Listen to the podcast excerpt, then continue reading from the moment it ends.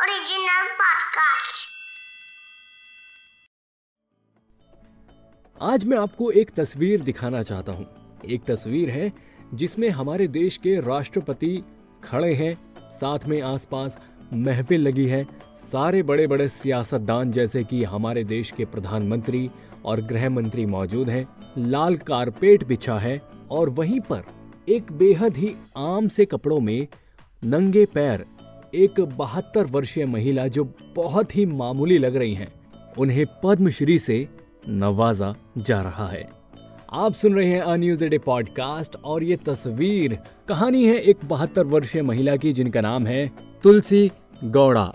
तुलसी जी को हाल ही में हमारे देश के राष्ट्रपति द्वारा पद्मश्री सम्मान दिया गया है।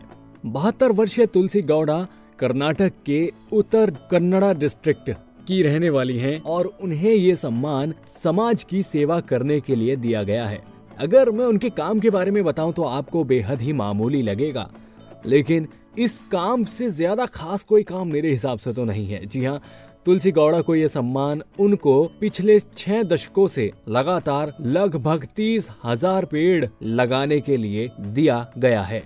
जी हाँ तुलसी गौड़ा जी ने अकेले तीस हज़ार से ज़्यादा नए पेड़ लगाए, जिनके इस कमाल के काम के लिए उनको राष्ट्रपति द्वारा पद्मश्री दिया गया। और तुलसी गौड़ा जब ये अवार्ड लेने के लिए राष्ट्रपति जी के सामने पहुँची तो वो बहुत ही मामूली से हालाँकि कम्युनिटी के ट्रेडिशनल अटायर में पहुँची, जो देखने में बहुत ही सादी थी और उन्होंने पैरों में भी कुछ नहीं पहना था। अवार्ड लेने के बाद उन्होंने प्रधानमंत्री से भी मुलाकात की, राष्ट्रपति जी से भी बातचीत की और उसके बाद जब मीडिया से बात की तो उन्होंने जवाब दिया कि ये तो मेरी उम्र है और मेरी सेहत है जो अब मेरा साथ नहीं दे रही है। नहीं तो पेड़ लगाने के इस खास काम को मैं सारी उम्र लगातार करना चाहती थी और मैं चाहती हूँ कि ये काम लगातार ऐसे ही बाकी लोगों द्वारा चलता रहे।